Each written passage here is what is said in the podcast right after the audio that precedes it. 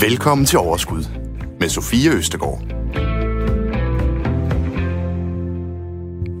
Julen den nærmer sig. Lige om lidt er det tid til, at vi alle sammen skal hygge med, hvem end det nu bliver, og hvor mange vi nu kan samles og gå rundt om juletræet og bare øh, ja, hygge os sammen. Og her i december, der har jeg øh, dedikeret programmet til at se lidt nærmere på alternative investeringer. Der er øh, mange penge i aktiemarkedet lige for tiden, så måske kan det faktisk være en rigtig god idé at kigge lidt andre steder hen, når vi skal finde det næste sted at investere. Noget, som jeg selv har været øhm, ret fascineret af at høre om, det er at investere i guld. Altså tanken om ægte guldbarer og pengeskabe og Au, det er bare fascinerende. Men er det overhovedet til at komme i nærheden af øhm, altså de her guldbarer, øhm, som jeg måske allermest kender fra øh, film? Og er det overhovedet en god investering? Og hvad med etikken i det? Alt det, det skal vi se nærmere på i dag. Velkommen til Overskud. Du lytter til Radio 4. Og velkommen til dig, Erik Borg. Tak. Tak fordi du ville komme og snakke om guld Selvfølgelig. i denne søde juletid. Er du selv klar til jul? Øh, det, det er jeg, og jeg har også pyntet træet op med, øh, med lidt øh, guld øh, glimmer. Nej, hvor er det godt. Det er jo fremragende. Er det så ægte guldglimmer? Nej, det er det dog ikke. Nå, okay. Det ligner lidt. Ja, det er godt. Lidt kan også noget, ikke? Erik, du er øhm, uddannet journalist. Du har tidligere skrevet øh, for eksempel om erhvervsstof for Berlinske Tidene.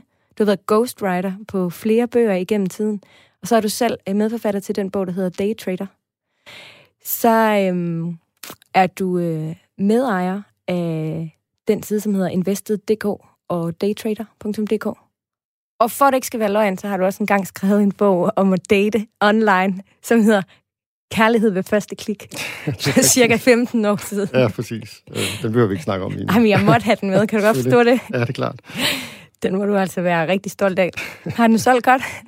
Øh, jeg tror, den solgte udmærket. På det tidspunkt var det jo meget nyt med dating på nettet. Ja. Så, ja. Så jeg har faktisk mødt folk, der har brugt den og har fundet deres kæreste og fået børn gennem den bog. Så, så det jeg på samvittigheden. Ej, det synes jeg er helt fremragende. Men jeg skal være helt ærlig og sige, at det er ikke den bog, der gør, at jeg har inviteret dig hen i studiet, herinde i studiet i dag. Det er mere øhm, Invested.dk og Daytrader, som du er medejer af, øh, og det er lidt mere relevant for dagens program, som jo skal handle om guld. Men inden vi snakker om guld, så kunne jeg godt tænke mig lige at fortælle, hvad, eller lige at høre dig fortælle, hvad laver I ved øh, Invest.dk Invested.dk og Daytrader.dk?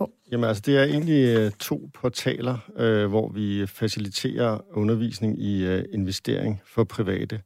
Og invested.dk, det er for de mere langsigtede investorer, private investorer, og daytrader.dk, det er for dem, som ønsker at handle aktivt. Altså decideret daytrading, hvor man går ind og ud af positioner øh, på få timer eller få dage. Ja. Så det er sådan både for den langsigtede og for den lidt mere kortsigtede spekulant. Og det har vi drevet i, øh, i fem år nu. Vi startede med Daytrader, og så åbnet for Invested.dk for øh, et par år siden.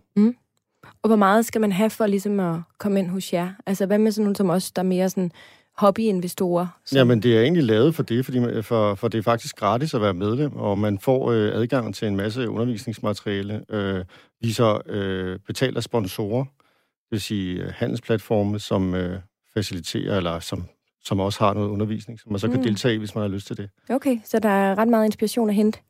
Det er meningen i hvert fald. Jeg tror, jeg lægger et uh, link op på vores Facebook-gruppe. Ja, det må du da meget gerne gøre. øh, så, så kan vi lige øh, tage det, et nærmere kig på det i hvert fald.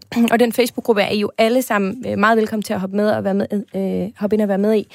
Den hedder Overskud øh, Radio 4, og vi er altså ved at være en del derovre, inden der er over 3.000 medlemmer nu, så kom endelig ind, der bliver virkelig debatteret godt og grundigt.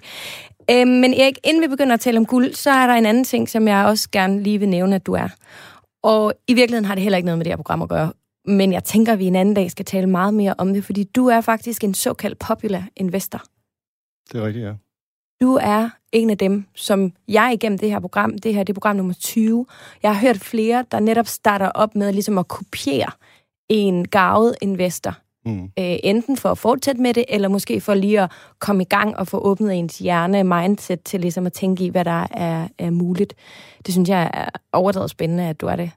Ja, men det, det er også spændende. Altså, jeg vil sige, at lige på nuværende tidspunkt vil jeg nok ikke være den, der kopierer mig, fordi jeg har mange forskellige Går det hele helvede til? Nej, altså jeg har øh, flere offentlige øh, porteføljer, øh, og jeg har sådan set slået markedsindekset på dem alle sammen.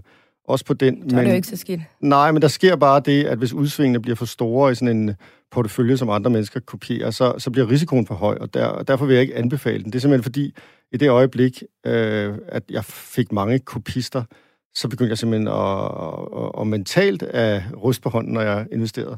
Øh, så det er lige noget, jeg skal arbejde med mig selv med hensyn til. Øh, altså, jeg havde lavet 11 måneder i træk, øh, uden at gå i minus, og øh, da jeg så begyndte at gå i et lille minus den pågældende måned, så, øh, så kastede jeg alt ind for at undgå det minus. Og, og det, det var simpelthen dumt. Men øh, ja, så lærer man noget om sig selv, og det gør man i det hele taget med investering. Det er virkelig, det, det er virkelig selvindsigt. Altså man siger mm. jo, når man investerer, så er man sin egen værste fjende, og det, det kan jeg i hvert fald skrive under på. Ja.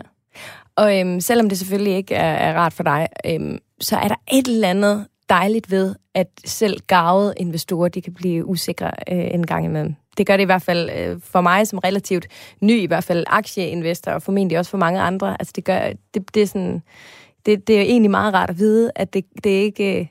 Det er ikke kun, altså med erfaring bliver man ikke kun, he, kun mere sikker hele tiden. Altså, Nej, det er det- okay at være usikker en gang imellem. Helt sikkert. Det gælder jo også de store øh, formueforvaltere, professionelle.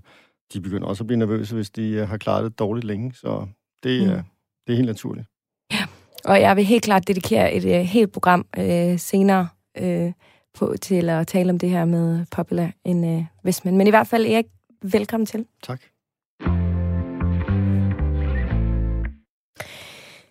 Ja, yeah, vi skal jo tale om at investere i øh, guld i dag, men øh, Erik, jeg kunne godt tænke mig først at høre, øh, hvor længe har du investeret, og hvad øh, investerer du i? Øh, sådan. Jeg har, jeg har investeret i ret mange år, men øh, det startede med sådan meget hobbyinvestering, altså hvor man bare øh, får en, en god idé fra en ven, og så går man hjem og investerer. Og det fandt jeg hurtigt ud af, at det var faktisk en ret dårlig idé. så jeg har, Hvorfor var det en dårlig idé? Fordi, Er det ikke nogen kloge venner, du har? eller? Nej, de er drevet af sådan almindelig, øh, hvad man lige læser i avisen, og, og det, altså, og pludselig indskydelser, og det foregår tit sådan, når man læser noget i avisen, så bliver man sådan helt optændt og tænker, gud, jeg skal investere i de her nye batterier eller et eller andet, og så går man hjem og gør det, og øh, øh, det er sjældent en god idé, fordi man ikke kan sætte sig ordentligt ind, ind i tingene, og, øh, og så går det galt, og det gjorde det også for mig i starten. Øh, Jeg har stadig en beef med en øh, ven, som øh, anbefalede en investering for øh, 20 år siden, Åh, som endte i nul. Øh, så der har han lidt, han skal give tilbage på. Men øh, jeg har investeret øh, meget mere målrettet i de sidste seks år, øh, hvor jeg virkelig er gået ind i det, og det er det, jeg bruger min tid på i dag, facilitere vores øh, platforme, og så, og så øh, investere selv.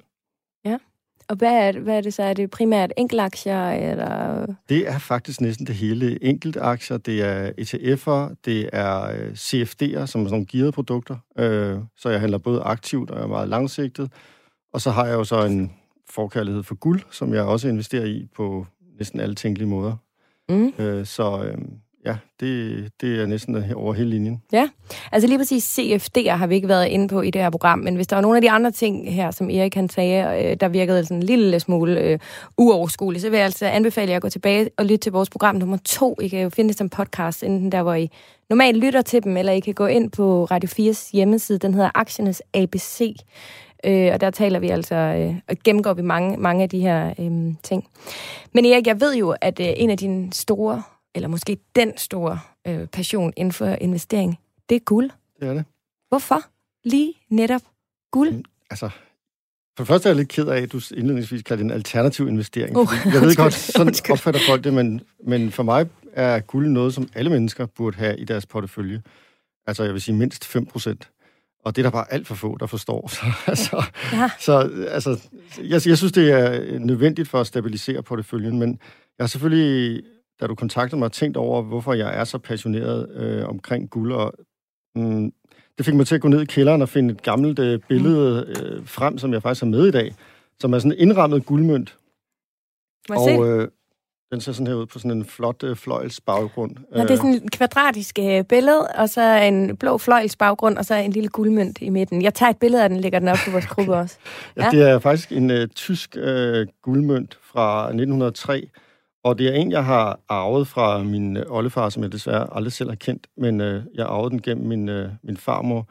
Og øh, når der var sådan et øh, højtidligt øjeblik, så tog hun altid den her guldmønt frem og øh, fortalte om, at, øh, at øh, den var arvet fra øh, hendes far, og det var noget, han havde købt øh, i... Øh, han, han boede i Sønderjylland på det tidspunkt, og var, en, og var sendt ud som øh, tysk soldat, sådan var det jo dengang under Første Verdenskrig. Øh, og jeg har, altså som barn tænkte jeg jo ikke andet, jeg kiggede på den og tænkte, nå okay, hvor spændende, øh, øh, sådan lidt ironisk ment. Ja. Men når jeg øh, ser på den i dag, synes jeg jo, det er helt utroligt spændende, fordi han har sandsynligvis øh, været vidne til øh, hyperinflationen efter Første Verdenskrig, øh, der ramte det tilbageværende Tyskland. Og det har sandsynligvis er det, der har fået ham til at tænke, hold op, jeg bliver nødt til at have noget guld, øh, fordi guldet var sådan set det eneste, der holdt sin værdi øh, på det tidspunkt i, i øh, Weimar-republikens dage efter Første Verdenskrig. Så det har været utrolig fornuftigt for ham at, øh, at købe noget guld. Ja. Og øh, det er sådan set derfor, jeg har indrammet den, fordi jeg ved, at den guldmønt har betydet meget for ham, øh, altså som en sikkerhed mod urolige tider. Og det er jo præcis det, guld er. Det er simpelthen en forsikring mod øh, det uventede. Mm. Øh, og øh, der er mange på vores kontor ude i samfundet, der siger, at jeg har købt fysisk guld og har det liggende i bankboksen, så griner de lidt af mig, og kalder mig dommedagsprofet og sådan noget, ikke? Men det er faktisk ikke særlig mange år siden, at, øh, at der var hyperinflation, øh, og vi havde krige, og hvis du bare går et år tilbage, så vil, var der heller ingen mennesker, der ville tro, at vi gå rundt med mundbind og var midt i en pandemi. Men hvis du bare kendte historien, læste op på historien, så ville du vide, at pandemier kommer med jævne mellemrum. Og sådan er det også med økonomier. De øh, skvatter sammen med jævne mellemrum, og der er ingen national valuta, der nogensinde har klaret sig i lange stræk igennem historien. Og det, der sker hver eneste gang, en økonomi øh, kollapser, og det har den gjort øh, siden det gamle Ægypten, Romeriet, Grækenland osv., osv., det kollapser, og det, der bliver tilbage, det er guldet, fordi det er det, som i sidste ende har værdien. Og øh, det er ikke, fordi jeg går rundt og tror, at verdensøkonomien kollapser, men det kan sagtens ske, mm. øh, og der er en stigende sandsynlighed for det, efter min mening. Og øh, så derfor så, så tror jeg faktisk, at jeg er den, der lærer sidst, når jeg går ned og henter mit guld i bankboksen, øh, og, og rent faktisk har noget af værdi, som jeg kan købe noget for. Ja. Ja, for du, du, det fortalte du mig lige herinde i programmet øh, i dag, at du har jo været i din bankboks og hent ja. guldmønter. Ja, jeg har, den, den ene har jeg fundet, øh, øh, det er den tyske her, den har liggende øh, nede i kælderen. Øh, jeg vil ikke have den hængende på væggen, selvom den er piller, eller i ramme, man ved jo aldrig, hvad der sker. Og den anden, den anden mønt, som er en, øh, en, en, øh, en dansk guldmønt, øh, den har jeg øh, hentet nede i bankboksen. Må jeg prøve at holde den? Ja. Og den er tung? Ja, det, det er jo det, der er så fascinerende ved guld. Det er jo, når du ser på størrelsen, tænker du, det ikke er så tungt, men det er jo relativt tungt. Hvor meget tror du sådan to? Altså den her, den er sådan på størrelse med en gammel, eller den ligner sådan en, jamen sådan en gammel en krone eller sådan, altså på størrelse, ikke, ikke den med hul i, men den inden. Ja. Hvor meget, hvor meget tror du, de her to øh, guldmønter, de er værd? Altså, de siger, altså desværre er det jo ikke, øh, det er jo ikke en troy ounce, som er den normale guldmønt, man helst skal have. Øh, øh, hvad hedder det? Det er cirka 31 gram. Øh, det der er cirka 8, 8 gram, så jeg vil tro, den ligger på en værdi på omkring 3.500. Og den lille mønt der. Det er alligevel mange penge for sådan en lille, lille mønt her. Ja. Ja, Nå, men, det er jo, den er jo smuk, ikke? Altså, den er får, virkelig smuk. Har du pudset den? Nej, det er, og det er, jo, det er jo lige præcis det, der er pointen med guld. At øh, du kan jo gå ned i, øh, i gravene, i de gamle, gamle kongegrave i øh, Ægypten, som har ligget der i flere tusind år før vores tidsregning. Og så finder du det guld. Øh, det mest kendte er selvfølgelig Tutankhamons øh, hvad hedder det, dødsmaske.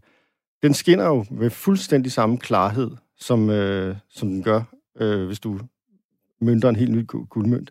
Og det, der er så fascinerende ved guld, at øh, det behøver ikke blive pudset. Hvorimod sølv for eksempel, det, øh, det skal pudses hele tiden, ellers bliver det kedeligt at se på. Men guld, det består, og øh, det er jo noget af det, der gør sig fascinerende. Du lytter til Radio 4. Altså, jeg vil godt beklage, at jeg kaldte guld for en alternativ måde at investere på, men, øhm, men Erik, det kan jo være efter programmet her, at alle os, der lytter med, vi rent faktisk øh, godt kan se ideen øh, med at putte, hvad sagde du, 5% øh, guld ind i vores øh, porteføljer. Ja. Så det er jo, der kan du bare se, det er virkelig godt, du er her i dag. Kan du godt se det? ja, bestemt. Ja. Det er en stor mantra. ja. Men øhm, du fortæller om din oldefar, som har øh, købt den der øh, guldmønt. Øhm, men du siger også, at du har investeret sådan seriøst, kan man sige måske, mm. i de sidste cirka seks år. Mm. Hvornår får du selv sådan øjnene op for, at det her guld, det ikke bare er, du ved, i en smuk halskæde, eller? Altså, øh, jeg synes altid, at jeg har haft øjnene op for, at guld er noget specielt, men investeringsøje med, øh, da jeg først begynder at interessere mig for, for investering mere alvorligt, så går det meget hurtigt op for mig, at øh, guld er noget særligt. Øh, og jeg begynder at daytrade det ret hurtigt, det vil sige, altså gå ud og ind af guldprisen i løbet mm. af øh, få timer. Fordi at der er stor øh, likviditet og volatilitet i guldmarkedet, og det handles øh, ikke hele døgnet rundt, men det handles over hele verden så, og i alle ja. tidszoner. Så det er ret sjovt at handle, altså på hobbybasis, med, med, altså hvis man interesserer sig for daytrading. Og når du siger volatil, så betyder det, at priserne går meget op og ned ja, på, på ja, kort Der sker tid. noget, der sker ja. noget i guldet hele mm. tiden. Hvordan er du selv i dag investeret i guld? Jamen, jeg har jo øh, både, som jeg lige har fortalt, øh, guld i øh, bankboksen. jeg har guld, altså, har du større guldklumper i den der bankboks, eller hvad? Jeg? Nej, altså, det er sjovt, når man siger, at man har investeret i guld, og hvis folk tænker eller drømmer om, at de vil investere i guld, så tænker de på øh, en guldbar. Ja, jeg tænker sådan de gamle Olsenbanden-film. Ja, lige præcis. Hvor de kommer, ja. ja. Og en, en standard guldbar, den vejer cirka 12,5 kilo, ja. øh, og den koster altså øh, 4,5 millioner cirka i dag. så det er ikke noget, man, sådan, okay. det er ikke noget, man lige kan ned og købe, men jeg kan godt forstå, at folk tænker det, fordi det er sådan, jeg vil have en guldbar. ja, og, hvem vil ikke det? Ja, præcis. Øh, og man kan også godt få guldbar, de er meget, bare meget små, altså, du ved, hvis man ikke lige har 4,5 millioner. Ja. Men det, jeg har gjort, det er at købe øh, guldmønter, altså en ounce guldmønter, okay. og, og så har jeg mange af dem. Og det, det er smart af flere grunde. Øh, for det første er de standardiseret, hvis du køber de rigtige guldmønter. Det vil sige, at øh, hvis øh, verdensøkonomien skulle kollapse, eller 3. verdenskrig skulle bryde ud, så kan du egentlig betale med den guldmønt overalt i verden. Fordi at øh, alle vil vide, hvad det er for en guldmønt. Det er en standard guldmønt. Øh, og øh, hvis du for eksempel har en guldbar, øh, så skal du jo sælge den på én gang. Øh, fordi hvis du skærer den op i små stykker, ja, okay. så, ved, du ved, så ved folk ikke, om det er en standard eller hvad det er, mm. og så skal de til at undersøge det, og sådan meget mindre værd. Så det smarte ved guldmønter er, at du, du har en stor betalingskraft mange gange. Mm.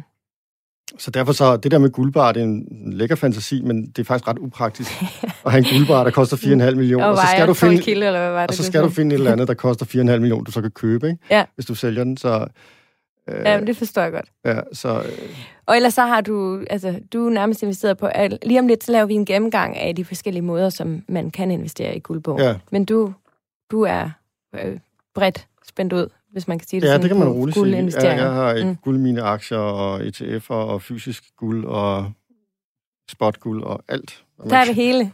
Og hvad det er, det gennemgår vi lige om et øjeblik. Men jeg kan godt lige tænke mig at holde fast i det her med, øh, hvordan guld det bliver påvirket øh, i, øh, i krisetider, eller i hvert fald sådan se øh, historisk øh, set på det. Hvis man nu sammenligner det med øh, sådan det generelle, for eksempel aktiemarked, som jeg tror, mm. de fleste af os, vi kan sådan relatere en lille smule til. Hvordan, hvordan, altså, hvordan har det så set ud sådan historisk øh, med guldinvesteringer?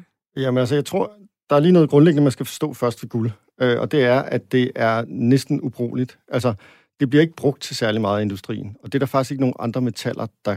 der... Altså, det hænger ikke så meget sammen med, når du siger, at man kunne bruge den overalt. Nej, men det bliver ikke brugt i... Altså, hvis du for eksempel har øh, kover, så bliver det jo brugt til øh, Nå, batterier og alt sådan noget. Men, ja, men, men guld kan ikke bruges til noget andet, end at det ser smukt ud. Okay. Altså, det er selvfølgelig groft sagt, der er visse ting, det ja. bruges til, men det bruges ikke særlig meget i industrien. Det bliver opbevaret af centralbankerne mm. og af mennesker, og så bliver det brugt af kvinder og mænd til at se flot ud. Ja. Øh, og det gør, at øh, guld er øh, uafhængig af, om der er afmatning i samfundet. Fordi hvis du for eksempel investerer i kår, øh, eller jern eller sådan noget, så vil det være afhængig af, hvor meget øh, der er brug for jern, eller hvor meget der er brug for kår. Altså er der gang i julen, øh, kører samfundsmekanikken, og bliver der produceret og bygget og alt sådan noget. Ikke? Men eftersom der ikke er nogen, der bruger guld til noget, andet end at øh, man af en eller anden mærkelig grund gerne vil eje det, så, øh, så, er, det ikke, så er det meget mere uafhængigt af, af verdens øh, økonomien, altså når den kører. Så ofte vil du se, se at når, når verden er i, i omdrejninger, og aktiemarkedet stiger og sådan noget, så er det ikke specielt øh, interessant at investere i guld, fordi øh, at, så er der ikke nogen, der kigger mod guld. Mm. Så guld er mere... Øh, der er alle mulige undtagelser for det her, men nu taler vi grove træk. Ja, ja. Så guld er mere, fungerer mere som et anker, altså en forsikring, øh, som, du, øh, som du kan ja, tage frem og se på, når, når, alt, andet, når alt andet glipper. Ja. Øh, så, og, og guld kan heller ikke skabes øh, kunstigt. Det kan det godt, men det, det vil kræve så enormt store ressourcer, så det, det slet ikke kan betale sig. det kommer jo simpelthen af gamma glimt ude i rummet. Altså når stjerner kollapser, øh, så, så bliver der skabt guld, øh, som så regner ned på jorden og har gjort det i millioner år. Så det, det, du står med i hånden, når du står med en guldklump, det er simpelthen fra et gammelt glimt. Øh, Spændende. Og, og, og, og det gør det jo også interessant, fordi det er ikke noget, du kan gå ned i en fabrik lige og skabe kunstigt. Det, det er simpelthen et produkt af naturen og, mm. og historien. Så det betyder også noget for priserne, at der ligesom er et begrænset... Det, har jo, altså... det er jo faktisk det, der er essensen. Altså udover det her med, at mennesker på en eller anden mærkelig måde betaget af guld, af de ting, som vi har snakket om, at det bliver ved med at stå klart. Og det, det, det er så også, at der er en begrænset mængde. Øh, og den guld, der findes på jorden og er udvundet, den kan du fylde ned i tre store swimmingpools. Mere er der ikke. Og der kommer cirka 2% mere til om året. Øh, og det er faktisk også faldende, på grund af, at det bliver sværere og sværere at finde og udvinde guld. Så der er en begrænset mængde af guld. Og det betyder jo, at, det, at der ikke går inflation i det. Altså, at det lige pludselig mister sin værdi, fordi der er alt for meget. Du kan se sådan noget som rav, som jo faktisk er utrolig smukt, og også et helt særligt, øh, øh, altså helt særligt materiale, meget let og meget smukt mm. og klart og sådan noget. Det var jo før i tiden rigtig meget værd, øh, fordi man skulle gå og finde det på stranden indtil man fandt ud af, at der var store miner, eller man kunne, man kunne mine det i, i øh, Rusland og Østeuropa og sådan noget, så egentlig få det op i meget store mængder. Ja, okay. Så falder det jo pludselig i værdi, fordi rav, det er bare noget, du kan grave op i jorden. Ja.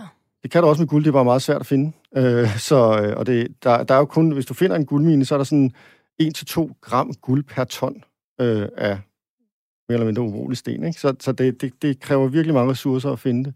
Mm. Øh, og, og, det og det gør jo, at, øh, at det bevarer sin værdi øh, fordi der ikke er, øh, så må sige, for meget af det. Ja. Øhm, hvad, er, hvad kan ulemperne være ved at investere i guld? Øh, der tror jeg, du skal spørge en anden. nej, det ved jeg ikke. Altså, der, der er, jo, ingen ulemper. Nej, der er jo nogen, der synes, det er lidt kedeligt. Altså, jeg må da nok indrømme, at, at på kontoret, der er jeg... Altså, de andre er ikke særlig investeret i guld, fordi de synes, det er kedeligt. Det er det jo også på den måde, at hvis du for eksempel investerer i, i uh, Facebook eller Google eller sådan noget, så, så uh, gud, hvad finder de på næste år? Og de kan udvikle sig og skabe mere og mere afkast, og, og guld, det ligger bare der. Altså, det er jo ikke fordi, at guld finder på noget i sig selv. så, så det på den måde det jo ret kedeligt at følge med i. Altså, ja. uh, men det er så utrolig interessant af andre grunde. Mm.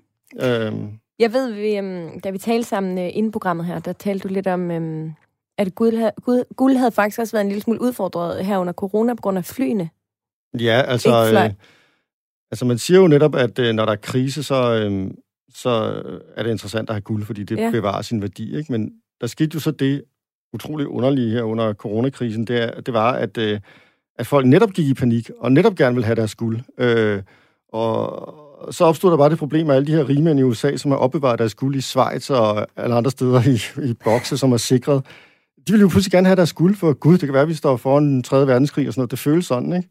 Men der var ingen fly, der fløj, så de kunne ikke få fat i deres guld. Og det vil sige, at den fysiske guldpris stak sådan set af fra resten af markedet, fordi det var så svært at få fat i guldet. Mm. Og det er jo sådan set derfor, at jeg synes, at man kan grine lidt af at have guld gravet ned i sin baghave. Men det er faktisk det bedste sted. Du skal have det så tæt på dig som muligt, hvor ingen andre ved, du har det.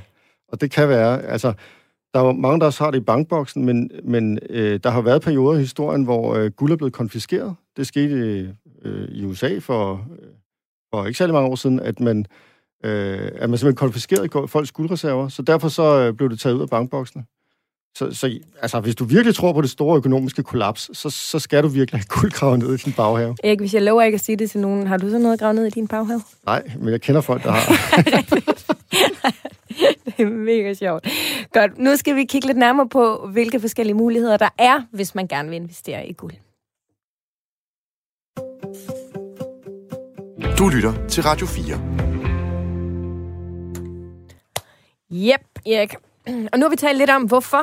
Og jeg kan godt se øh, ideen i at øh, investere i guld, og jeg kan også godt øh, mærke, at du kan se ideen i at investere i guld.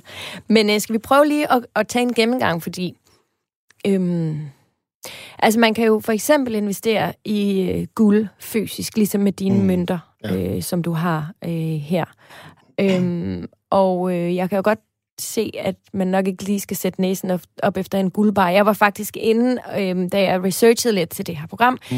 og var inde og prøvede lige at kigge på, hvad det var, jeg ligesom kunne få og der kunne jeg se, at jeg kunne få øhm, et, et, sådan et kreditkortstørrelse, hvor chippen, du ved, ja. den lille bitte chip, der siger bip, når man betaler i Rema, eller hvor man handler ind, øh, den var lavet af guld. Ja. Og den kostede sådan noget mellem 5 og 600 kroner ja. øh, for, for det der. Det er ikke noget, man kan imponere sine venner med. jeg ved ikke lige sådan... Ja, nej, præcis. Øhm, men det kan man, og der findes jo forskellige steder, hvor man rent faktisk kan købe det her guld, ikke? Mm. Rent fysisk. Jo. Øh, ja, altså, der findes jo øh, butikker i øh, København og Aarhus, øh, og sikkert også andre steder i Danmark, hvor du kan gå ind mm. øh, fra gaden og, øh, og købe guld. Øh, det er for eksempel øh, Vitus guld, øh, som jeg tror, vi er i både København og videre, og vist også i Aarhus. Og øh, Nyfortuna, øh, som er egentlig er egentlig bare sådan en helt almindelig butikker, hvor du går ind på gaden, og så... Øh, jeg gik selv ind på hovedbanen, hvor der ligger en. en ja. øh, jeg tror, det var en Tavex. Og øh, så sagde jeg, at jeg vil gerne købe for det og det beløb. Nå, okay, jamen så blev der åbnet en lille dør, og jeg kom ind i et lille lokale og sad ved siden af en mand, som, øh, som så... Det er et sikret lokale, eller hvad? Jeg det ikke, er det sådan lidt Olsenbanden-agtigt. Ja, men det er lidt Olsenbanden-agtigt, Altså, men, men det er også det, der måske gør det lidt sjovt. Ikke? Ja, ja. Så nu skal du bare se, jeg vil gerne købe guld. Det vil være ja. kedeligt, hvis øh, man bare stod og handlede det ude på gaden. Ja, ja. så det ikke være helt den følelse, Nej. man fik. Men øh, så sætter man sig ned der, og så øh, får man jo så fortalt, hvilken, hvilken guld de har, og, og øh, man fortæller, hvor meget man vil øh, købe for. Og så er der så nogle forskellige muligheder. Øh, og øh, jeg valgte så at købe nogle australske øh, guldmønter på det tidspunkt. Og så købte jeg så også, øh, fordi du er jo dansker, øh, den her øh, danske guldmønt, som mm. du havde i hånden lige før. Som er sådan en Christian 10. mønt. Ja. Øh, men igen, hvis øh, det store kollaps kommer, så er det måske ikke øh, Christian 10. mønten, jeg øh, betaler med, når jeg løber ud over markerne med min lille taske og når til øh, grænsen, fordi det er ikke sikkert, at de kender den i andre lande. Men hvorimod den australske kangaroo-guldmønt, øh, den vil man øh, kende okay. alle steder. Så, så hvis man gør det, fordi man tænker, at man en dag skal løbe ud over marken med sin taske, så er det godt at købe internationalt. Det er det. Ja. ja. Og, Men ja. er der noget andet, man skal tænke på? Sådan noget med karat eller et eller andet? Ja, altså hvis du køber de der standardiserede guldmønter, så køber du en guldmønt på 1 uh, tri-ounce, og det er cirka 31 gram. Øh, og det er 24 karat, 999,9 procent guld. Mm. Øh, og der er nogle, øh, nogle øh, kendte øh, hvad hedder det, mønter, som jeg har skrevet ned her, så jeg husker dem alle sammen. Men American øh, Golden Eagle, Eagle er sådan meget kendt, den vil gå alle vegne.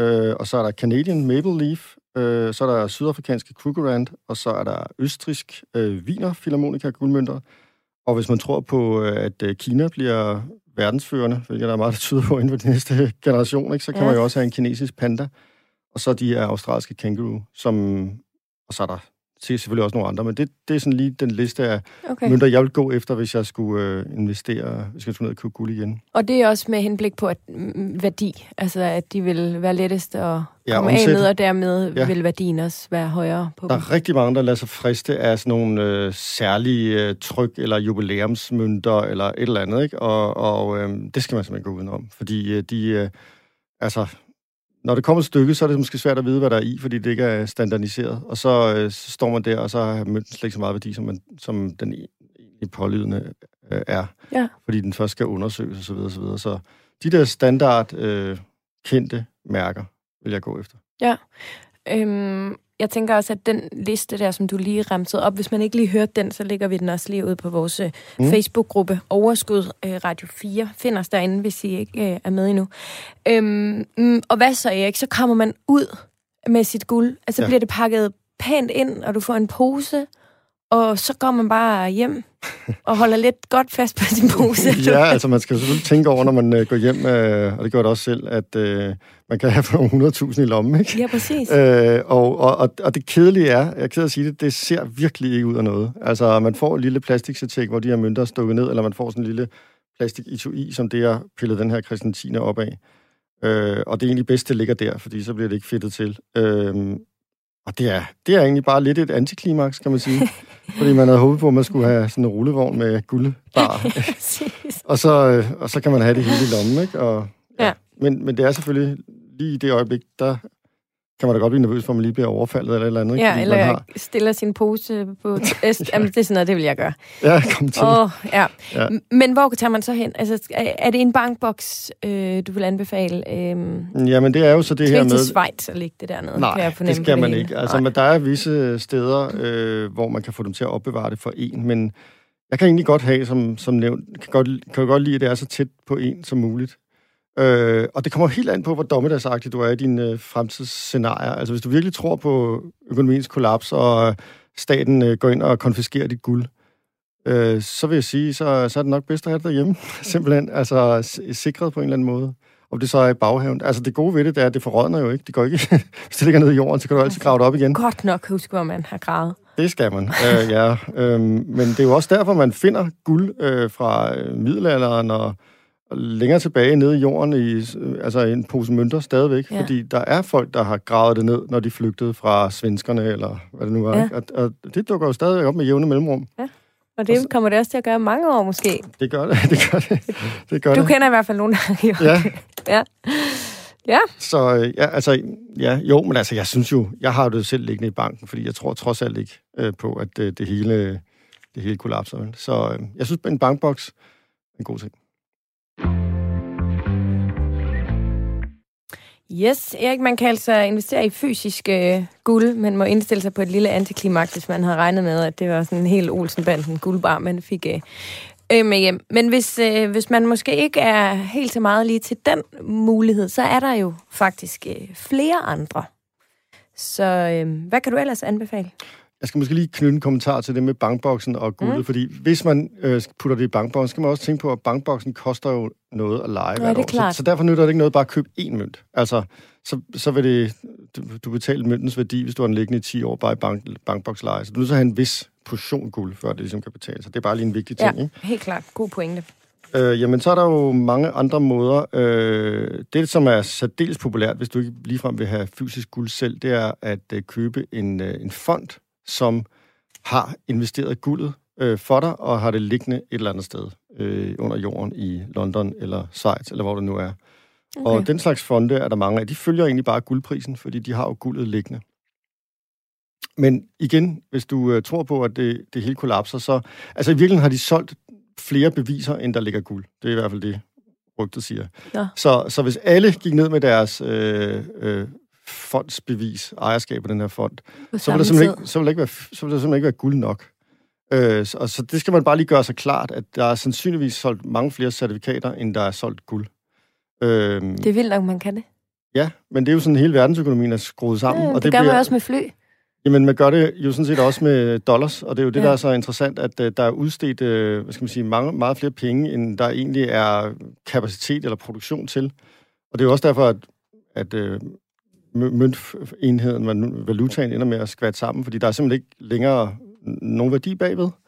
Uh, så, uh, så det kan der altså også godt komme, hvis man investerer i sådan en, en fond. Ja. Men altså, igen, langt de fleste tilfælde, der virker det jo. Ja. Øhm, Og, og det er en noget lettere og mere overskuelig måde, end at gå ned øh, og købe. Og det er og frem for alt meget billigere, fordi Ja. ja. når du køber fysisk guld, så kommer du til at betale et meget stor spread, det vil sige forskellen mellem køb- og salgsprisen, øh, som kan være flere procent. Øh, så, så du køber en guldmønt, og så skal værdien sådan set stige 2, 3, 4, 5 procent, før du faktisk har din altså før den først faktisk er steget værdi for dig, fordi du har betalt en lille overpris, som er håndtering og alt det her, før den nåede frem til forretningen og risikoen osv. osv. Okay, som er væsentligt mere end det, man betaler på, øh, som kortage for. Ja. Øh, okay. For, for en fond, for eksempel. Ja, okay. Ja, jamen, det er jo også øh, ret relevant. Øhm, men i forhold til, nu ved jeg godt, at vi egentlig var færdige med, men i forhold til fysisk guld, skal man tjekke, altså skal man holde øje med guldpriserne, og så gå ned og købe det en dag, hvor, altså svinger det også i butikken meget med priserne? Øh, ja, det gør det. Det gør det. Okay, så det skal man- Øh, ja, altså det er jo selvfølgelig bedst at købe, når, når, når det er billigst. Ja, præcis. Og jo Det er mere det. volatilt det er, jo, jo, øh, jo bredere bliver spreadet, jo dyrere er det at købe. Og for eksempel, som jeg fortalte der under coronakrisen i marts, der øh, var spreadet jo meget, meget højt, fordi det var svært at få fat i fysisk guld, også for forretningerne. Så på det tidspunkt, hvor alle gerne ville have fysisk guld, der var det dyrest. Sådan er det jo. Øh, Ja. øh, så man skal sådan set købe guldet på det tidspunkt, hvor ingen vil eje det. Ikke? Der er det billigst. Øh, Ja. Sådan er det jo med alting. Og det er jo så også der, hvor man har allermindst lyst til at købe det. Mm. Det er jo det, man på en eller anden måde skal, Men det her selv. spread, er det det, der gør, at der ikke er nogen, som øh, daytrader fysisk guld? Ja, daytrade fysisk guld, det, det vil jeg godt nok ikke anbefale. Så skal guldet stige voldsomt i værdi. Altså, du forestiller dig, Ja. at du går ind og køber en mønt, og så går du ud på gaden, og så venter er du at den stiger 5%, og så går du ind og sælger den igen. Nej, det kan jeg ikke lade sig gøre. Øh, det skal i hvert fald være nogle helt ekstreme situationer. Ja. Nej, det gør du med, med andre papirer. Ja. Men øh, jeg vil sige, at øh, ETF'er, som øh, har en, øh, en guldreserve bagved sig, det er nok det, der er smartest for helt almindelige mennesker. Mm. Og jeg har nogle navne på dem, hvis det er. Øh, fordi der findes jo nogle ret store fonde i USA og sådan noget, men, men dem kan man desværre ikke købe som privat investor i Danmark. Man skal være professionel investor for at kunne købe de øh, amerikanske ETF'er. Så jeg har fundet nogle her, som er europæiske. Der er en, der hedder X-Trackers Physical Gold ETC, og den har øh, fondskoden XAD5. Den er meget nørdet. Øh, der er et årligt gebyr på 0,25 procent kun, og det er den næststørste tyske guld-ETF, der følger prisen på guld øh, i euro, og øh, den ejer fysisk guld og har cirka 70 tons. Wow. Ja. Og så er der noget, der hedder Extra Gold, og den har tickerkoden 4GLD, og den øh, har et gebyr på 0,35 procent, altså lidt dyrere. Til gengæld har den meget mere guld, det vil sige 200 tons guld liggende. Øh, og det er jo typisk noget, der ligger i kældre rundt omkring i store byer. Så der... der Forhåbentlig med en lille lås på. Lås, ja. øh, så øhm, så Ja. det, det er sådan to ETF'er, som, øh, Mm. som jeg selv har investeret i, som, som jeg synes er fornuftige. Og hvad afkaster de? Altså sådan... Jamen, de følger jo sådan set guldprisen Ja. øh, ret præcist. Okay. Øh, så ja, her inden for de sidste halvandet år er det steget cirka 40 procent. Øh, og, Det er øh, ikke så dårligt. Nej, det er ikke så dårligt. Mhm. Øh, og øh, jeg noterede faktisk, nu er jeg jo født i 1973, nu har jeg indrømmet, hvor gammel jeg er, men der er guldprisen jo steget øh, 2.100 procent øh, siden 1973. Wow. Det, er jo, det er jo også lidt. Det skal Ja. så sammenlignes med, altså hvis du havde investeret i et indeks, Ja. og øh, der, vil, øh, der vil indekset også være steget. Altså et amerikansk indeks som Dow Jones er også steget flere tusind procent mm. I samme periode. Ikke? Men øh, til gengæld har du ikke haft den forsikring, som du har, hvis Nej. du havde investeret, investeret det guld. Spændende. Godt, så det var fysisk guld, vi selv kunne købe, og det var også øh, fonde med Mhm. fysisk øh, guld. Ja. Hvordan er det ellers muligt at investere i guld? Jamen, så kan du investere i, øh, i guldminer, men inden øh, man når så vidt, øh, fordi det kan være lidt svært at finde ud af, hvilke miner man skal investere i, når man sidder i Danmark, så øh, er der nogle guldmine-ETF'er. Og en ETF er jo en fond, som har investeret i mange forskellige guldminer. Så det er en måde ligesom at sprede sin risiko. Og er det mange forskellige miner øh, sådan, øh, ud over hele verden? Ja, altså Ja. der findes forskellige fonde. Der er nogen, der har investeret i de største, 40 største guldminer, for eksempel. Og så er der nogen, der det, det er sådan seniorminer. Og så er der også fonde, der koncentrerer sig om juniorminer, det vil sige nogen, der er knap så store. Men ja, de er spredt ud over hele verden, og, øh, og så øh, valgt ud for kriterier i forhold til, hvor store de er, hvor meget guld de producerer. Mm. Øh, og der er man desværre også øh, i den situation, at de største fonde skal du er amerikanske, og dem kan du ikke handle som privatinvestor. Men der findes også nogen, som du kan handle.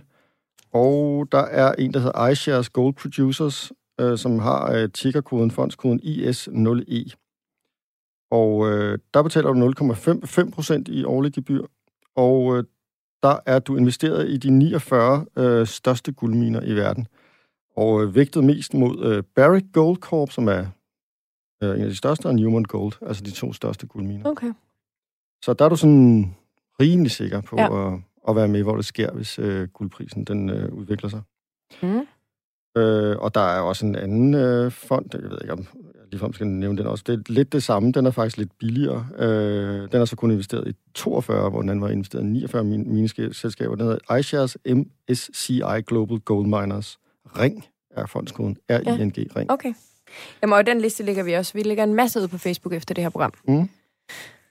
Men øh, altså, det, det er i hvert fald en meget nem måde at, at investere i guldminer for, for private. Mm. Øh, og så kan man så spørge sig selv, hvorfor ikke bare investere i, øh, altså i guld eller i ETF'er, som bare har guld liggende? Og det er fordi, at minedriften, der er der en meget større upside. Altså, hvis du forestiller dig, at du har en øh, mine, som for eksempel kun er rentabel, hvis guldprisen er 800 øh, dollars per troy ounce, og guldprisen så stiger til, øh, til 900 og til 1000, jamen så fra, fra 800 til 900, der er guldprisen stedet 100, så får de pludselig 100 dollars ind ekstra hvis du forestiller dig, at de kun lige kan løbe rundt, Ja. når guldprisen er 800 dollars, så kan de altså løbe rundt for 100 dollars ekstra, hvis den er 900 dollars, og dobbelt så meget, hvis den stiger til 1000 dollars. Øh, så på den måde, så har du faktisk en gearet position i guld, øh, fordi at den her, den her guldmine lige pludselig er dobbelt så rentabel, som den var, hvis prisen kun lige lå 100 dollars over, øh, hvornår det var rentabelt at, at producere guld. Så, Så, det, så, så derfor så, så kan du øh, ved at investere i guldminer, altså virkelig, virkelig finde nogle, øh, nogen, der spurter hurtigt.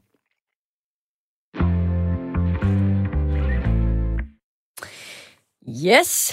Øhm, og det var jo nogle fonde, og øhm, der er vel også nogle enkelt aktier, hvis man øh, mere er til den type Ja. ja. investering. Det er der. Mm. Og øh, der er man jo udfordret af, at øh, vi bor i et land, hvor man mildsalt ikke øh, har guldminer. Ja. øh, og hvis du skal investere i guldminer, så skal du vide enormt meget om guldminer, og, og du skal kende ledelsen, og du skal vide, øh, om der er chancer for at finde, øh, hvor meget guld der er chancer for at finde, og hvor billigt det er at udvinde og alt sådan noget. Så Ja.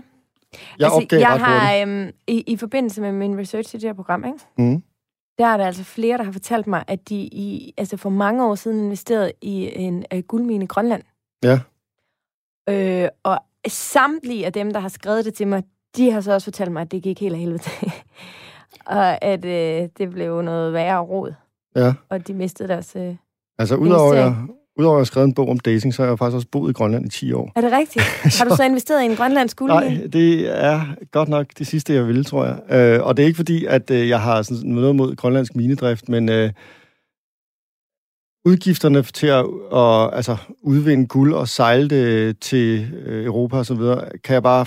Altså, det, det er et svært land, at, øh, fordi infrastrukturen er så dårlig. Ja. Øh, der er jo ikke veje mellem byerne. Så, så alting vil bare blive dyrere med det her. Altså, det skal, det skal virkelig være en høj guldpris for det. Vil, Det er lige, øh, for eksempel Tobias Østergaard, han har skrevet til mig på, øh, på Facebook, hvor han skriver, at han har af mit livs allerførste investering for snart mange år siden. Det var i et grønlandsk olie- og mineralselskab. Nuna, mm, mm, kender du det? Nuna Minerals. Ja. De havde netop fundet guld. Ja. Og det var jo fantastisk, og han troede virkelig, at nu skulle han bare til at... Ikke? Og, og også fordi, som han skriver, at kronprinsparet fik lavet deres hvilesesring af grønlandsk guld. Ja, og øh, prinsen han tabte der ude at dykke, ikke? Ja, springen, præcis. Ja. Ej, så alle var jo helt oppe at køre, men ja. Ja. det blev så parkeret af konkurs, fordi det simpelthen ikke var rentabelt at ud- udvinde Ja, guld lige på øh. Grønland. ja, og det er, jo lidt, det er jo lidt ærgerligt, fordi ja, jeg har jo selv boet deroppe i mange år og ønsker alt godt for det samfund, Ja. men, men det er bare svært, øh, og du skal have virkelig store guldforekomster. Du konkurrerer jo mod øh, guld i øh, for eksempel Nevada, altså Ja. hvor du ved, du ligger midt i den amerikanske infrastruktur, og det er en flad ørken, og solen skinner, ikke? Altså, Mhm. der er ikke noget is, der skal flyttes først. Nej. Øh, så så det, det, det er sgu lidt op ad bakke. Altså, men jeg fandt også hurtigt ud af det her med, at øh, det er meget svært at finde ud af som dansker, hvor de gode guldminer ligger. Øh, og øh, altså, du skal jo nærmest rejse hen for at kigge på det selv. Øh, så, så jeg har simpelthen fundet ud af, at det bedste, du kan gøre, det er at finde de rigtige eksperter, øh, og så følge med i deres nyhedsbreve og, og høre de rigtige podcasts og sådan noget, hvor den her slags ting bliver diskuteret. Mm. Øh, fordi så har du direkte adgang til de eksperter, der rent faktisk investerer deres egne penge i det, og som bor midt i det, og som har interesseret sig for guldminedrift i hele deres liv. Ja. Øh, så det, øh, det er simpelthen det, jeg har gjort. Og nogle af de her nyhedsbreve, de er meget, meget dyre, eller alt er jo relativt, men altså, de kan koste måske 10, 12, 15.000 at abonnere på. Til gengæld så får du altså øh, nogle rigtig gode øh, fif øh, fra de her folk, som ved, Mm. hvad det handler om. Har vi en enkelt eller to enkelte aktier, som vi Jamen, kan nævne, øh, hvis der nu sidder nogen og gerne selv vil? Ja, altså jeg vil virkelig nødigt komme med øh, og anbefale enkelte aktier, slet ikke i den her industri. Øh, men jeg kan da sige, hvad jeg selv har været investeret i og Ja. er investeret i. Og vi er jo alle sammen helt med på, at øh, man skal simpelthen træffe sine egne beslutninger selv, sætte Ja. sig ind i det. Ellers så er der ingen andre end en selv, der har ansvaret for ens investering. Og det er der jo uanset hvad ikke. Der er en, der hedder Equinox Gold, øh, mm. som, øh, som rigtig mange eksperter er begejstret for, blandt andet fordi, at det er ledet af en, der hedder Ross Beatty, som er sådan en meget kendt guldminemand, som har haft succes med rigtig mange andre guldminer. Og han har også en sølvmine, der hedder Pan American Silver.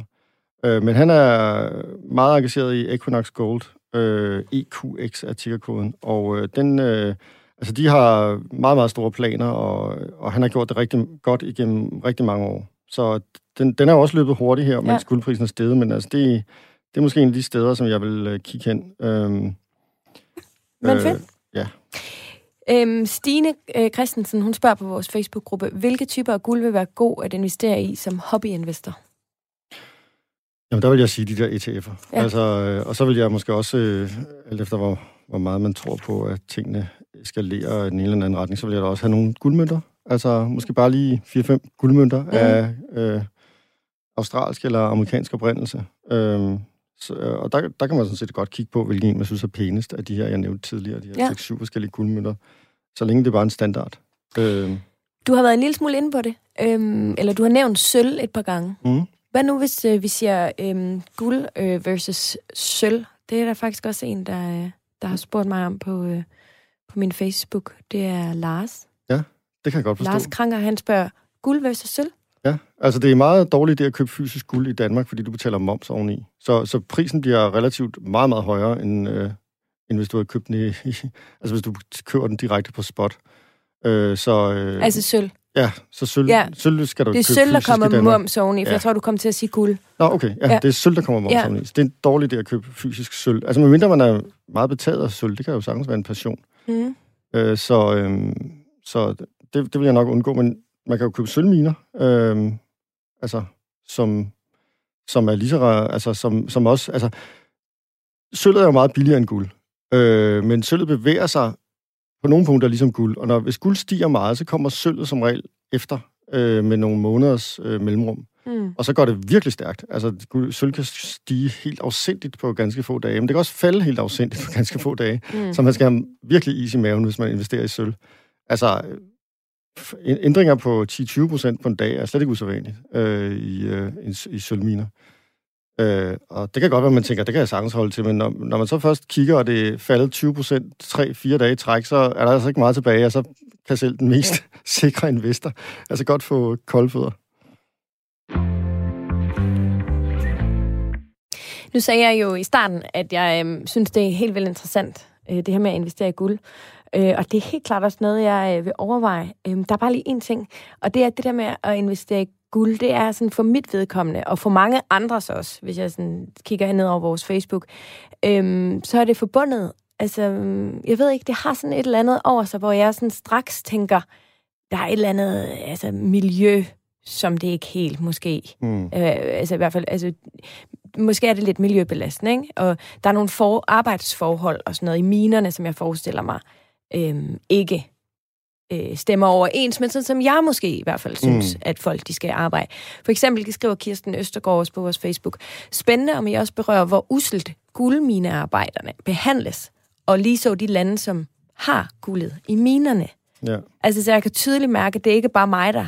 Altså, der er mange af os, som har en eller anden form for guld er associeret med mm. noget negativt. Det kan sagtens, har du det øh, også sådan? Øh, det kan jeg sagtens forstå, og jeg har det da også sådan øh, med visse guldminer. Men man kan gøre meget selv. Altså, det er også fuldstændig rigtigt, at det er en gammel industri, og guldprisen har været presset i, øh, i mange år op til de her stigninger. Og når guldprisen er presset, så tjener guldmineselskaberne ikke særlig mange penge, og så går man jo på, kan man gå på kompromis med øh, miljø og så videre, så videre. Men øh, der, man kan gøre meget selv, fordi der er faktisk kommet meget fokus på, øh, at de lever op til øh, de her miljøkrav og så videre øh, her inden for de seneste, år, de seneste år, især i forbindelse med, at guldprisen er steget. Mm, så man kan jo gøre det, at man, øh, at man for det første køber øh, øh, guldminer, som, er, altså, som har minerne i, i lande, som man øh, traditionelt set ikke øh, undertrykker arbejdskraften. Altså det kan være USA for eksempel, eller Kanada. Øh, så, så der kan man øh, gøre meget selv, og så kan man også købe i de største mineselskaber, f.eks. Barrick Gold, som jo tjener nok penge til at øh, kære sig om, øh, om øh, miljøet. Og, og, og ved vi, at de gør det? Eller kan jeg, kan de har i hvert fald fokus på det, og, okay. og det har de af fuldstændig samme grunde som alle andre virksomheder, at øh, for at øh, øh, hvad hedder, tiltrække investorer, så skal man jo leve op til de her krav. Så, så øh, det, det er der bestemt fokus på. Øhm, jeg vil så også sige, at... Øh, at det er jo en lille smule dobbeltmoralsk, fordi når man for eksempel øh, pusser sin glorie og investerer i elbiler, fordi man tænker, det er godt for miljøet, så skal man jo bare vide, at i øh, elbilerne, der er jo altså lithiumbatterier, som bliver udvundet i Chile, hvor der er problemer med det oprindelige øh, befolkning og minedriften, og der er kobolt, som udvindes i, øh, i øh, Kongo, hvor der er borgerkrig osv. osv. Så, så og det samme med vindmøller, der er også en masse øh, metaller i, øh, sjældne metaller, som udvindes i Kina osv., videre så det er du altså også med til at støtte, når du køber elbiler eller vindmøller. Og jeg bliver så træt i mit hoved over det der, Erik. Altså, fordi ja. man... Åh, jeg har virkelig sådan i min portefølje og i mine investeringer, mm. jeg vil gerne, du ved, gå den grønne vej, ja. og jeg tænker virkelig over det. Og når du så siger sådan noget som det der, så bliver jeg bare sådan, åh, jamen, det er, åh, det er uoverskueligt. Eller jeg bliver sådan træt af det, fordi min tanke om for eksempel at have vindmøller, mm. den er jo virkelig positiv og grøn, jamen, men er... du har jo ret i det, du sidder og siger. Ja, altså solceller, der er silicium og bor og titanium og alt muligt, der skal udvindes fra miner, men man skal måske også... Øh, altså, der er også mange, der tænker, når de investerer i, i grønne selskaber, at de så er med til at give deres stemme eller støtte de, de grønne selskaber. Men det er jo virkelig en helt fejl aktie. Den eneste, du har støttet, det er den sidste, der har solgt dine aktier til dig. Det er det, du støtter. Virksomheden er, har jo groft sagt ligeglad med, om din, din kurs, eller virksomhedens kurs er 100 eller 120 dollars. Altså, selvfølgelig kan der være nogle fordele, hvis de har optioner, og virksomheden skal sælges osv. osv. Men hvordan aktiekursen rykker den pågældende dag, er jo egentlig selskabet ligegyldigt. Det er, når selskabet går på børsen, og der rejses kapital. Det er der, de får dine penge. Mm. Men, men til daglig, så skifter det jo bare aktierne, der skifter hænder. Men de er vel stadig glade for, at de, de er vel stadig interesserede i at have glade investorer? Ja, ja, det er klart, det er klart, men det er bare ikke så direkte, som folk forestiller sig. Det er ikke ligesom at gå ned og købe en, øh, en øh, pakke økologisk smør i supermarkedet, og så tjener den virksomhed, der lige har produceret den smør, en krone. Nej. Sådan er det ikke med aktierne, så... Men jeg kan selvfølgelig godt se, at hvis du endelig skal juble over din aktiestiger, så er det selvfølgelig sjovere at juble over, at øh, der er en vindmølleselskab, der er steget i værdi, end at der er måske en øh, lithiummine, der er stedet i værdi. Men, men det, det er altså ikke sådan direkte, at virksomheden drager nytte af, at du har købt en aktie, og, og du dermed har støttet et grønt foretagende. Sådan fungerer det bare ikke. Nej. Men det, øh, det er stadig den følelse, jeg har. Ja, og det er godt. Altså, øh, den kan du simpelthen ikke tage fra Nej, men jeg vil sige, at, når jeg, så siger, jeg vil så sige, at man kan sige, når du investerer i vindmøller, øh, så, og, og, og de metaller, der så skal udvindes til at lave den her vindmølle, den vindmølle gør jo så noget godt. Øh, den producerer energi i vinden og sådan noget. Men jeg synes jo også, at guld gør noget godt, fordi guld forankrer verdens økonomi og har gjort det igennem årtusinder. Så hver eneste gang vi mennesker, vi på en eller anden måde har været overmodige og trygt alt for mange øh, pengesedler, og det hele er, er, er, er, der er gået inflation i det hele, jamen så er det, at vi trækker os tilbage igen og siger, hvad er det egentlig, der er værdi for os? Øh, hvad er det, som alle mennesker egentlig gerne vil have? Og det er altså af en eller anden mærkelig grund, af de årsager, jeg nævnte tidligere, guld. Så mm. derfor så bruges guld til ligesom at starte forfra, begynde økonomien forfra. Og der er nogen, der mener, at det kommer til at ske meget snart igen, altså inden for 10, 20, 30 år, fordi der er så meget gæld i verden, så man bliver nødt til ligesom at resette hele systemet ja. igen. Men altså, jeg, jeg tænker jo, at det er jo dejligt, at, eller det er jo fint, at der er så mange, der har brug for det, men jeg er stadigvæk ikke interesseret, hvis det er på bekostning af de få, altså minearbejderne, eller Øhm. Nej, altså, men der, der synes jeg jo så, hvis du, hvis du køber amerikanske eller kanadiske guldminer, så, så er der jo betydeligt bedre forvente, at... vilkår, end hvis det er en eller anden øh, mine i Kongo ja. eller sådan noget. Ikke? Så, så der, øh, der kan du gøre meget selv. Else, Else Kruse, hun spørger også på Facebook, om der findes eventuelt øh, bæredygtige fonde, der investerer i guld på en god måde. Kan man, øh, ved vi det? Mm, nej, det, det har jeg simpelthen ikke hørt, altså hvor der er direkte fokus på miljøet. Nej. Men altså, så synes jeg jo egentlig, du skal investere i de her fonde, hvor guldet bare ligger opbevaret, fordi det er jo minet, så der, det er kommet ud af minerne, så det er ligesom sket. Ja. Der, der, Men det er øh, stadig Jamen, jeg, jeg synes virkelig ikke, det er værre end altså, alle de andre ting, der også skal bruges i, ja. for at holde samfundet kørende. Ja, der... Men det kan være, vi skal, det kan være, at jeg skal tage fat i Eva Grønberg, som jo har sustainify.dk. Hun er jo vores, øh, hun er virkelig god til at hun, Jamen, ja, ja. hun er god til at finde ud af, hvad der er bæredygtigt, og hvad der ikke er Ja, øh, og selvfølgelig er, er guld øh, isoleret set ikke bæredygtigt at få ud af jorden. Det er, det er jeg helt med på. Øhm, Erik, Tiden, den er desværre ved at være gået. Nej. Jo, er det ikke sindssygt? Jeg har slet ikke fortalt det hele. Nej, og faktisk har, har jeg den samme følelse, men øhm, jeg vil godt sige øh, kæmpe tusind tak, øh, fordi du kom, og inden, inden vi lukker helt, så vil jeg godt bare lige tænke mig at høre dig sådan, fremtiden for guld. Jeg tror, den, er, jeg tror, at de næste måneder kan det godt gå en voldsom ned ad bakke, og så tror jeg, at det kommer til at gå meget, meget kraftigt op ad bakke, og jeg tror, vi ender i en guldpris på i hvert fald over 3.000 dollars inden for de næste to år. Det lyder spændende. Jeg, øh, du kan invitere mig igen om to år, så ser jeg, ret. Ved du hvad, det gør jeg, men det kan også godt være, at jeg gør det, inden der er gået to år. Så kan vi tale om alt muligt andet også. Erik, tusind tak, fordi du kom, om, og rigtig glædelig jul til dig. Ja, i lige måde. Tak.